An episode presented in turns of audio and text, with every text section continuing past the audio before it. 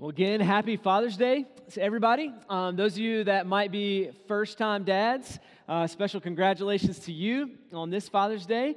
And for others of you that this might be your first Father's Day uh, without your dad, uh, just know that I've prayed uh, for you this week and even this morning.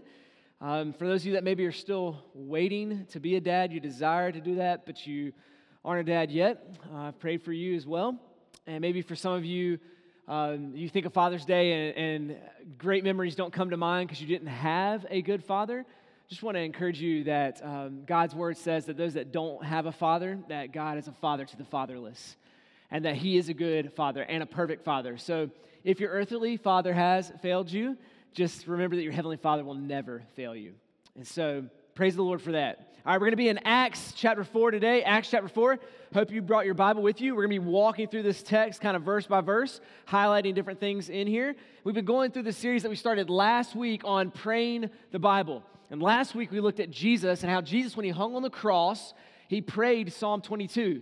He prayed, my, my God, my God, why have you forsaken me? And even finished that with, It is finished when he died on the cross, which is where Psalm 22 ends with, It is done. The work of salvation is done. So Christ modeled this idea of praying the Bible. We're going to see the early church today in Acts chapter 4 does the same thing. And the reason why I want to highlight this is because this whole idea of praying the Bible, it's not something new, it's not something revolutionary. This is something that was found in the early church, found in our Lord and Savior Jesus. And so this is something that we want to model. And just if you weren't here last week and uh, we handed out the books of five ways to pray for your church. Just remember, they're still out in the Welcome Center. If you didn't get one on the way in, pick one of those up. Make that a part of your just daily devotions throughout this summer as we pray for our church. Every one of those starts with a passage of Scripture and then guides the points of your prayer out of that passage. So it's going to be a sweet resource to you as we go throughout the summer and we look at praying the Bible. But today we're in Acts chapter 4 and we're going to be in verse 23. But let me set it up for you just a little bit and going back to Acts chapter 3 so you can know the context and what's going on. So, Acts chapter 3, um, you, you find Peter and John have healed a lame man. Some of you might be familiar with uh, uh, that story where this man is asking um, to, to, to receive money because he can't work and earn it. And this lame man who's there, the response from the disciples is, Silver and gold have I none, what I have, I give to you. And they actually heal the man. Uh, so it's, a, it's an amazing story. People should be excited about it. And they go and they tell the gospel and say, look at what God does. He heals not just our bodies, but our souls. And people push back, and you find persecution. And you find the disciples, Peter and John, are thrown into prison because of proclaiming the good news of Jesus Christ.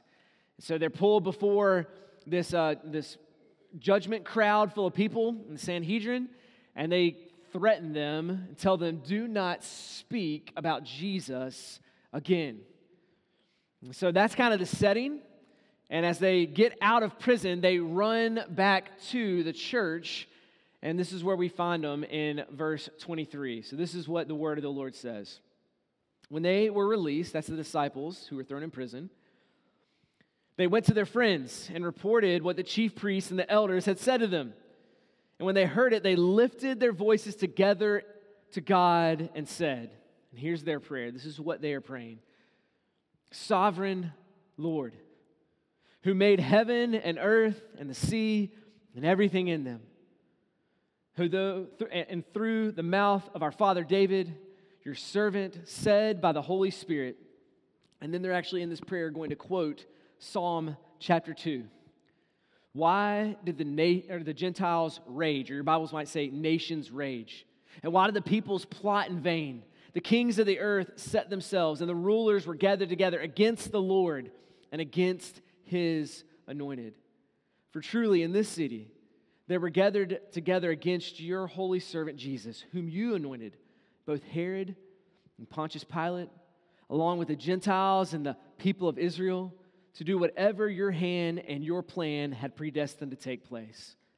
And now, Lord, look upon their threats and grant to your servants to continue to speak the word with all boldness, while you stretch out your hand to heal, and signs and wonders to perform through the name of your holy servant Jesus.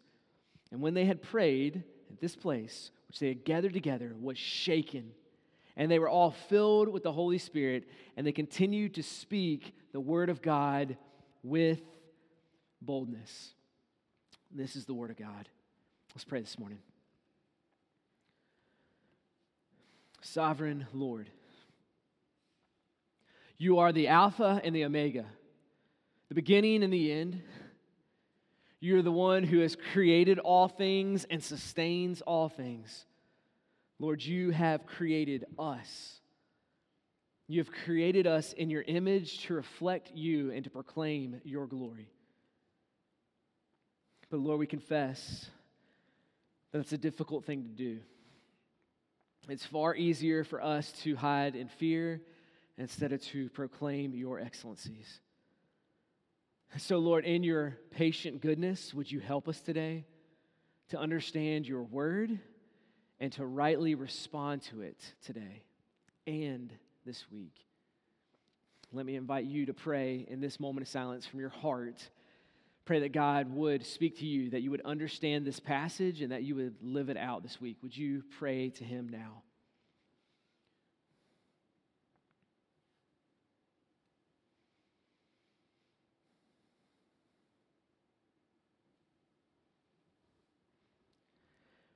Lord Jesus, you use the weak to show your greatness.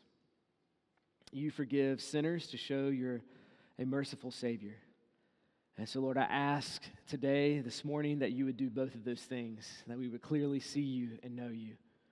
It's in your name we pray. Amen. Amen. All right, as I'm reading this, this is fascinating to me this week. Because as I'm reading this, remembering the context of everything that's going on, that the disciples have been in prison, they've been persecuted, and they get out of prison, and the first thing they do is they run to the church. And it tells us in the first couple verses that they're telling them everything that's happened. We healed this man, we preached the gospel, we were put in, before this council that judged us, and we were thrown into prison.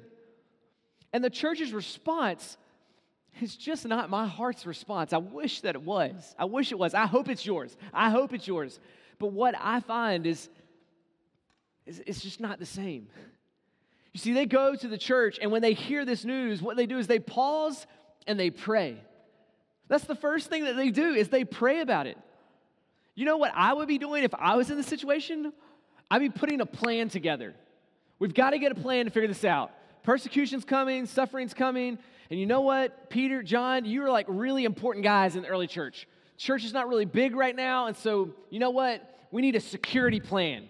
Let's put a plan in place. First, we're going to separate the two of you. You can't ever be together because if both of y'all get thrown into prison, it's bad news for the church. So, Peter, you get this side of the city. You know, John, you can get this side, or maybe one of you moves outside the city. Okay, so let's have a security plan. You know what? We need a security team to go with that plan. We need the, the little guys there with the suits and then the little earbuds in so they know what's going on and they can protect you and lead you where you're supposed to go because, man, we cannot lose you two guys. You are far too important to the mission and the ministry of the, the kingdom. You, you can't do it, right? My default would be like, let's put a plan together. But the church, when they hear all of these things, they hear about prison and they hear about unjust judgment and they hear about all these different things, their first response to this news is they prayed. They prayed. It's amazing. They, they understood in the early church the great responsibility we have to pray. And not just responsibility, but the great privilege it is to pray in troubled times. And I hope I hope today, as we examine their prayer, prayer life, that it changes our prayer life. That we would look at prayer as the privilege for which it is. Yes, a responsibility and a great responsibility, but a great privilege to come to God in troubled times. And the way I want to do it is by asking us three questions. As we walk through this passage, I want to ask three questions of it and let those three questions, as we answer them, shape and form and mold our prayer lives. And the first question is this Who do we pray to? Who do we pray to? Now, when I, when I say this, who do we pray to? Some of you are thinking, well, that's a stupid question. That's a stupid question. Of course, that's a no brainer, Ryan. We, we pray to God, right? Why would you even ask that question? Well, I think it's interesting. Here in Acts 4, the believers spend five verses telling God who He is before they ever ask Him for anything. Five verses. Why would they do that? It, does God need to know who He is? You know, do we need to fill God in a little bit on who He is so maybe He'll hear our prayers? Give Him some information that He doesn't know? Is that, that the point? No. What Scripture is telling us here is that if we're going to pray, we need to know the God in whom we pray to. We need to know who He is because knowing who He is will lead us to pray in the right ways. It will lead us to correct prayers. And they start and they call him the sovereign Lord in verse 24. And this is where their prayer begins. They lift their voices and they say, Sovereign Lord. He's the one who's in control, He's the one who is over all. Amidst all the disarray of Acts chapter 3 and Acts chapter 4, they gather together as a church family and they start, and the first words that come out of their mouth in this prayer is Sovereign Lord. You are in control. This is this doesn't seem right. You're going to talk about in your prayer that he's a sovereign Lord when the followers of him have been persecuted and thrown into prison. It sure doesn't feel like God is sovereign in this moment. It sure doesn't feel like God is in control. But see, it wasn't about the feeling, it was about the fact. It was about the reality, the truth in which they knew. And so, even though their hearts may not have felt that God was sovereign, that He was the Lord, that He was above all, they knew it to be true because God's word had revealed it. And so, they start eh, with their doubts, they start with their struggles. God, it feels like this world is out of control. And Lord, we look to you for you are sovereign. You're in control. You're the one that leads. You're the one that guides. You're the one that provides. Lord, we are looking to you. And even when their feelings and their hearts say that God isn't there, He's not sovereign, they allow their minds to go back to the Word of God, to remember that He is the Lord, to remember why He is in control. See, their hearts needed, needed to know this truth. You see, because this broken world full of sin and chaos can oftentimes shroud our minds to the true reality. To the true reality. And so they start to talk about God's word to remind us of who the Lord is. And they start in Genesis chapter 1. Did you notice that? Right after they say sovereign Lord, they go to Genesis chapter 1 and Genesis chapter 2, the one who created and made everything. He made heaven and he made earth. Look at this, all found in verse 24. He made the sea and everything that is in them. He is over all these things because he created them all. He made everything the heaven above, the skies, the earth below, the sea. God is the one who created it. And remember, remember how God created it. He created everything with the power of His words. And He created it out of nothing. If you go and study Genesis, that's what it, what it means out of nothing. God created it with just words that He has spoken because that is the power of our God. You see, we as humans, we can build skyscrapers, but it takes many workers and many months and a lot of materials. But the sovereign Lord created everything with a word. He created everything with a word. So when the early church is here and they are feeling small and insignificant as nothing, they are praying, remembering that God can do amazing things from nothing. That's who our God is. He's the sovereign Lord.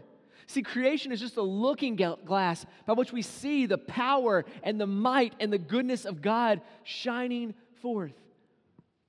So the church prays Genesis 1. God is the creator of heaven and earth, the sea, everything that's in it. But they also realize the, the truth. It doesn't feel like God is still in control. He might have created it all, but it still is a heart struggle that He is in control. And so they turn to Psalm chapter 2. You see, God didn't just make people, but God rules over them. And that's what Psalm 2 is talking about. See, I, I love what, what they're doing. They're, they're thinking and meditating on God's word, and they, they use it, and then they even connect it to their present day times. See, in Psalm 2, David is in pain and he's suffering, and there's all these different people that are raging and plotting against God's people and against the Lord and against his nation. And so David writes this psalm and he feels the weight of this. And the early church quotes that. And they feel the weight of this. Man, it seems like all of our rulers are against us and the nation's against us, and we seem so small and insignificant. They even get tangible here and mentioning the leaders' names that they feel like are lording over them.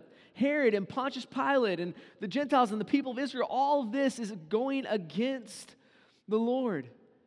But they're remembering all the way back to Psalm 2 when David and the people of the Lord felt like God was out of control at that point, God's word comes to them and says, No, no, they might rage against the Lord. They might rage against him and plot against him, but the Lord is sovereign. And those that come to him, Psalm 2 talks about this, those that come to him and find refuge in him find peace. Find peace. And I love, I love how he continues to, to talk about their trust in the Lord's sovereignty. In verse 28, it says, Lord, these people who rage in war against you, they do whatever your hand and your plan has predestined to take place. God, you are not out of control. You're not weak. You're not fragile. You are powerful and mighty. And your hand and your plan are going to take place. It's going to happen. You see, even though that the people rally against us or persecute or there's tribulation or there's suffering in our life, none of those things cause God to be less than God. He is still God. He is still powerful. He's still moving things to the appointed end. He's still sovereign. He's still Lord. He's still very, very powerful. Think about the power of God. It's a powerful thing to have your enemies do your bidding while working against you, right? But that's what we find. That's how the Bible is describing the Lord. Who is He? He is the sovereign Lord who is in control. He's in control. Now, this does not relieve us from our responsibility to pray. In fact, this is the very reason that we pray. Do you realize that? This claim of who the Lord is, this is the very reason why we pray. He is the sovereign Lord. If our God was too weak and too frail and too fragile to, to do anything about our prayers, then why even take time to pray to Him? Why? He can't do anything about it. He's too weak, right? If He's not sovereign, if He's not over all of these things, then, then why should I take time to pray and ask Him to provide for me? Pray and ask Him to lead me because He doesn't know and He can't guide these things. But this passage is telling you and it's telling me that our God is the sovereign Lord, that He is guiding things according to His plan, that He is working even when we can't even see Him working. This is who our Lord is. This is why we pray. This is why God says, Cast all, all of your cares upon me, for I care for you. Because he is strong. He is the Lord God Almighty who can carry any weight or any suffering in our lives. This is who the Lord is. As I'm reading this this week and thinking about this, this reality comes to my mind, and I want it to come to yours this morning. Did you know that the way that you pray reveals what you believe about God? Did you know that the way that you pray reveals what you believe about God? What is your prayer life? What is my prayer life say that I believe about God? See, the early church looks and they believe that the Lord is the sovereign God. And so they're praying against all odds. This government is far bigger than they are, and they're praying, Lord, move. They're like, we're so small and we're so seemingly insignificant. How can anything happen? Because it doesn't, it's not weighted on them, it's weighted on the power and might of the Lord. And so they pray to the Lord who is sovereign. What does your prayer life say that you believe about God? Some of you might think, well, I didn't really pray this last week. Which, let me just be honest with us for a second. That means that you really don't believe in God. Now, I know you're here this morning, and so you wouldn't be here, you wouldn't be tuning in online if, if you didn't believe in a God. But if you don't pray, then you're not saying that He is the Lord who is sovereign, that He really matters in your life. Some of us, as we look at our prayer lives from this last week, we would say, man, they're weak, or maybe they're wimpy prayers. We, we pray maybe just an inch above our heads. We, we pray for, for things that probably would come to pass whether we prayed them or not. We pray for things that are within our control, things that, man, if I pray that I can do this, I can fulfill this. You see, many of us, we don't pray big, bold prayers because we're just praying to ourselves. You see, we don't sit here and pray for missionaries around the world because we're like, well, I'm not going to go to that place in Indonesia. I'm not going to go to that place in Africa. So why should I pray? I can't make any impact or change. And it's because your prayers are ending with yourself. Or you may not pray for our nation because you're thinking, I'm not a politician. So I'm not going to be able to change things. So why do I even pray? Do you realize that you're directing everything back to you and your power and your might and not the sovereign Lord Almighty? Some of us don't pray for the church because you think, well, I'm not a pastor, so I'm not going to change anything within the church. So why should I pray for those things? They're not going to fix anything. We are not, and I include myself in this, we are not praying to ourselves. We are praying to the sovereign Lord. And so we pray for His might and His ability to act in all these areas that we can't. That's part of the reason why we pray for these things, because we know that we cannot change them, that they're beyond our ability, but they are not beyond his ability. Some of us, we looked at our prayer life over the last week or month, we have very formalized, memorized prayers that we pray over and over again. We don't even think about them anymore. This tells you what you believe about the Lord if you pray like that. Some of us don't believe that we have a personal Heavenly Father who loves us and desires to interact with us, have a relationship with us. We feel like God is a distant judge just looking to zap people. And so we just try to stick to memorized prayers and pray those up, hoping that they'll do something.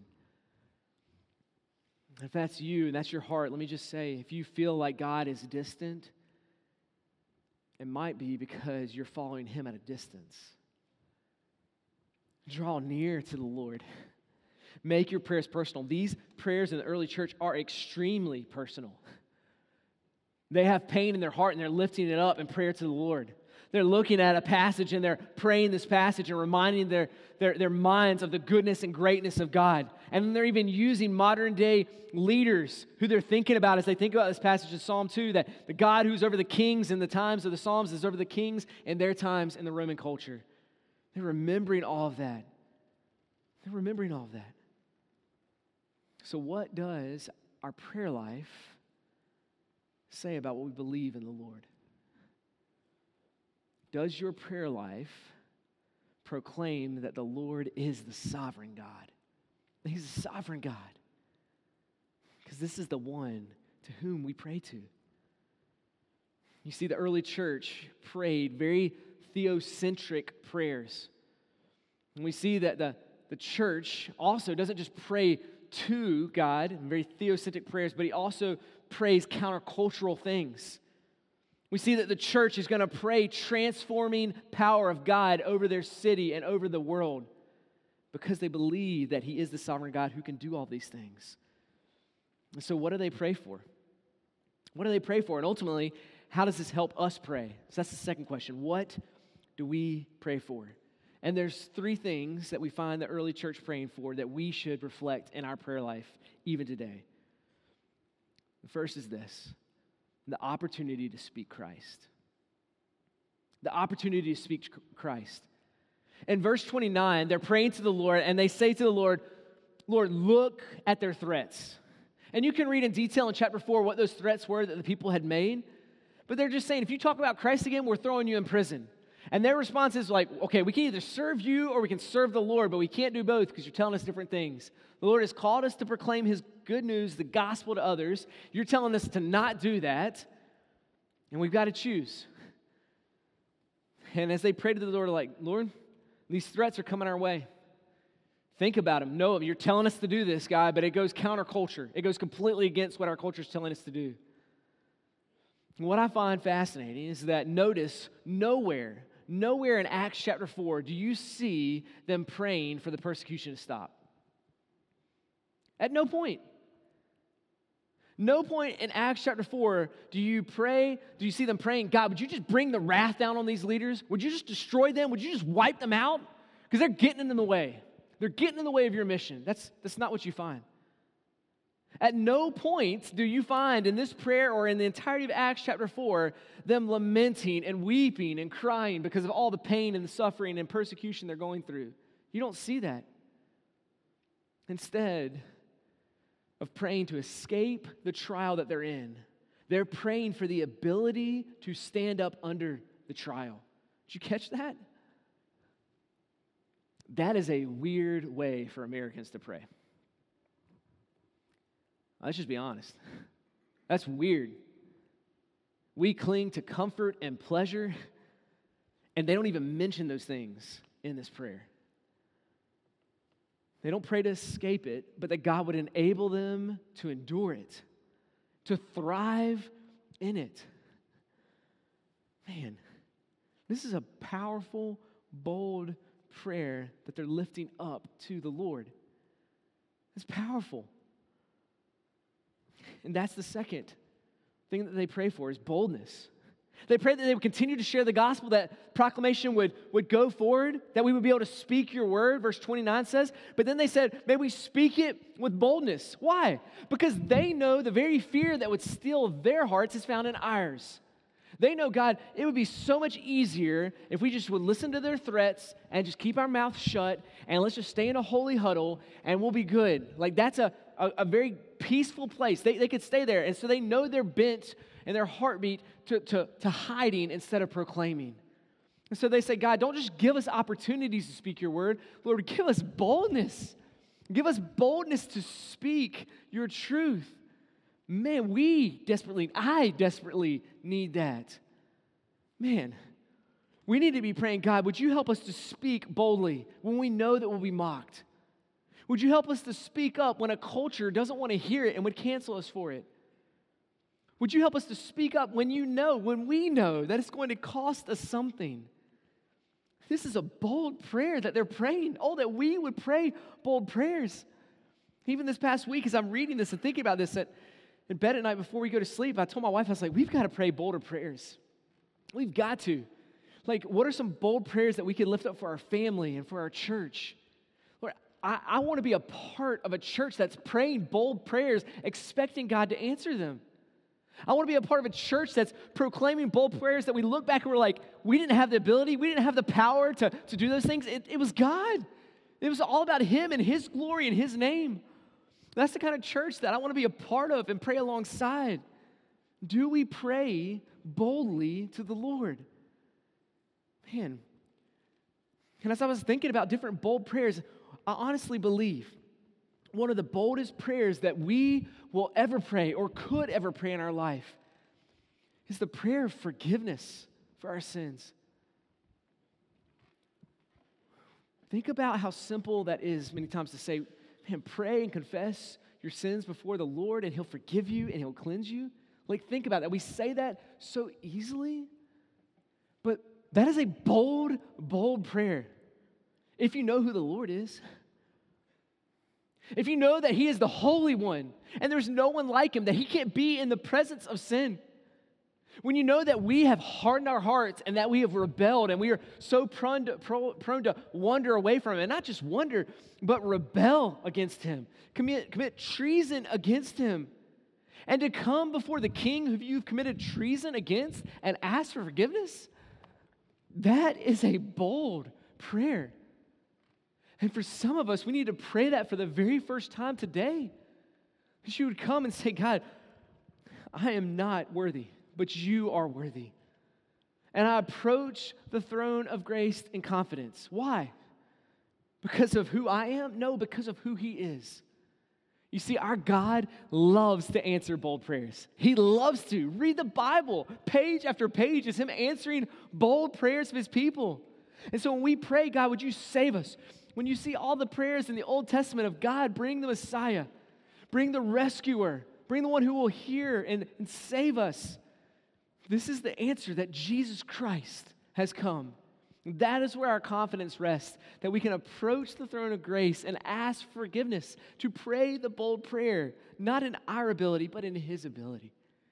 Because He's a good and gracious God who loves to save. He doesn't just love to save and just forgive once, He changes and transforms our lives. You see, that's the third thing that they pray for. They pray, God, give us an opportunity to speak your word. Oh, that we would pray, God, give me an opportunity. Give me a chance this week to speak the good news of you to others. And help me to do it with boldness. When the opportunity comes, Lord, give me the boldness to step forward and to take that opportunity. But then in verse 30, they pray as they're doing that, as they're sharing the good news of God's word, as they're boldly proclaiming it, they're asking that God would continue to change lives. He says, While you stretch out your hand and heal, that's transformation. You come with your signs and your wonders that you perform through the name of your holy servant Jesus. All of this in verse 30 is transformation. They're praying, God, we know that we're small, seemingly insignificant, but we're asking that we would be able to share the gospel. And when we share this good news of your word and your truth, God, we're asking that you would change lives. We can't do it. We can't change. We can't transform. We can't heal. We can't do signs. We can't do wonders. We cannot do any of these things. Only you can transform and change the heart, transform and change the body. Only you can do that, oh Lord. So, Lord, would you move? Would you transform? Would you change? So, with each one of these, the application point is for us. Let us pray for opportunities and then watch intently for God to answer and give us opportunities. Let us pray for, for boldness. Let us pray. And then let us pray bold prayers that only God alone can answer. So when He does, we look and we give Him all credit and all glory because it's through Him that He is answered. And that we would pray that God's kingdom would advance and that lives would be changed through His power in his mind. There's one more question I want us to look at and see in this passage, and it's this What should we expect when we do pray? When we do pray like this, what's the expectation? Well, you see three expectations fulfilled in verse 31, things that we should look for in our lives as well. First, you find God's power to shake. When we pray, we should expect God's power to shake. Look at verse 31. It starts and it says, And when they had prayed, they're wrapping it up here. When they had prayed, the place in which they had gathered together was shaken. Was shaken. Now, is this just like a Hollywood special effects? Is this like just a nice touch that God kind of like put in there? Maybe it was like a thunderclap, or maybe it was a bolt of lightning, right? That would be a nice effect. But it's not that.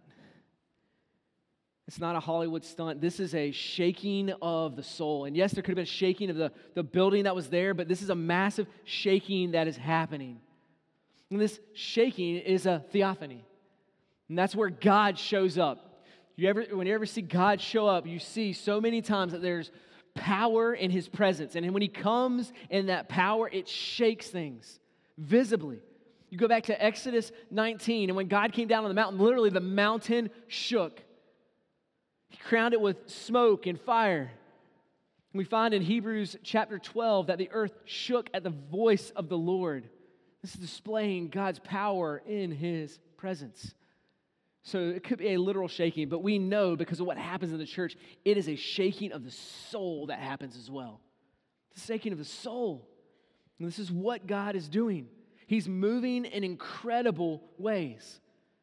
This is not a, if we'll just pray this prayer that they prayed in early church, uh, these are magical words that we can kind of sprinkle in, and then this place is going to be shaking, and we're going to have an amazing worship service. That's not what I believe that this is saying. What I do believe it's saying is that when you have God's presence and you see God's power, it will shake the city this nation. It will shake your own heart.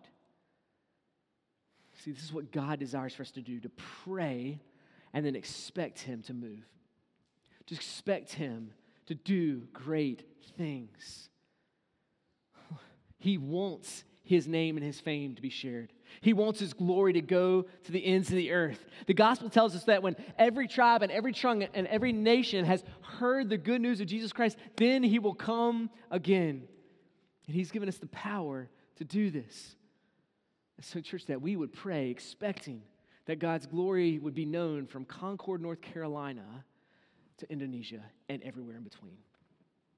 That we would pray expecting God to shake souls and shake cities with his power.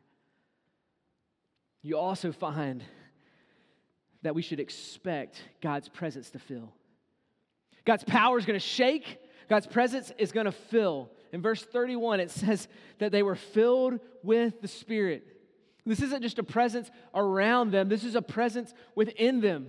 The Holy Spirit is filling them up to accomplish the task that God has called them to. Now, Acts chapter 2 has already told us that the Spirit has come and is dwelling within them. But now there's a filling. There's a filling that is happening that will give them the boldness that they need, that will open up their eyes to see the opportunity that God has placed before them. You see, as we pray to the Lord, we ask and expect Him to fill us up with His Spirit, to lead us in His presence. This is what happens when we pray. We should expect it. And lastly, we should expect, as we pray, for God's mission to move forward. For God's mission to move forward. Look at the very end of verse 31. It says, After they've been filled with the Spirit, they continued to speak the word of God with boldness. And as I read that this week, I was so encouraged because because they were able to continue to speak the word of God with boldness, I was able to hear the gospel today. Do you realize that? That if the gospel didn't move forward past the city, if nobody in the early church would left and continued to speak the word, then we would not have the gospel here in the 21st century. We wouldn't. It would be snuffed out in that small city, in that small town. But they continued to speak the word. God continued to move his mission forward. God is bringing his mission forward. He's empowering it. He's shaking souls and hearts. And he's asking us to hop on board with what he's doing, to continue to speak the word of God with boldness. Because God's mission is moving forward. And praise God that it did from the first century to the 21st century. And So today, what we get the honor and the privilege to do as a church is pray over one of our mission teams that's going. So if you're a part of the Guatemala mission team, go ahead and make your way up to the stage. You can be on my left side right here. We're grateful as a church that we can go. And the Great Commission calls us to go. And yes, wholeheartedly, Great Commission says while you're going, while you're going, while you're living your life, you're going to share the guy, share, share the gospel. That's why I say so often, life on mission. This is not addition, this is intersection. Where you live your life, God has called you to proclaim boldly the gospel and the good news. But God didn't just say to stop in your neighborhood. The book of Acts at the very beginning says he wants the gospel to go to the ends of the earth.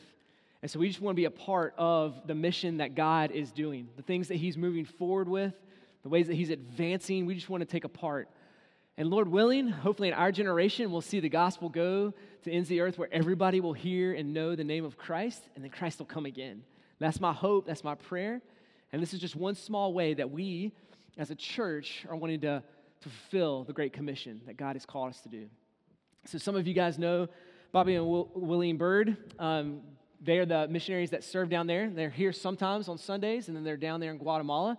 It's been a great, uh, great story. If you haven't heard their story, just how God led them there, how the sovereign Lord prepared their life and opened up doors and bold steps, bold steps. Uh, for years, Bobby actually served here, uh, working at a local business, and then would travel down there. So he was doing the bivocational thing for a long time.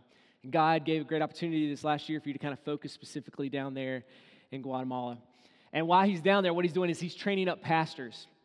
He's going to cities and villages where there's no gospel presence, there's no church, there's no Christians that they're aware of.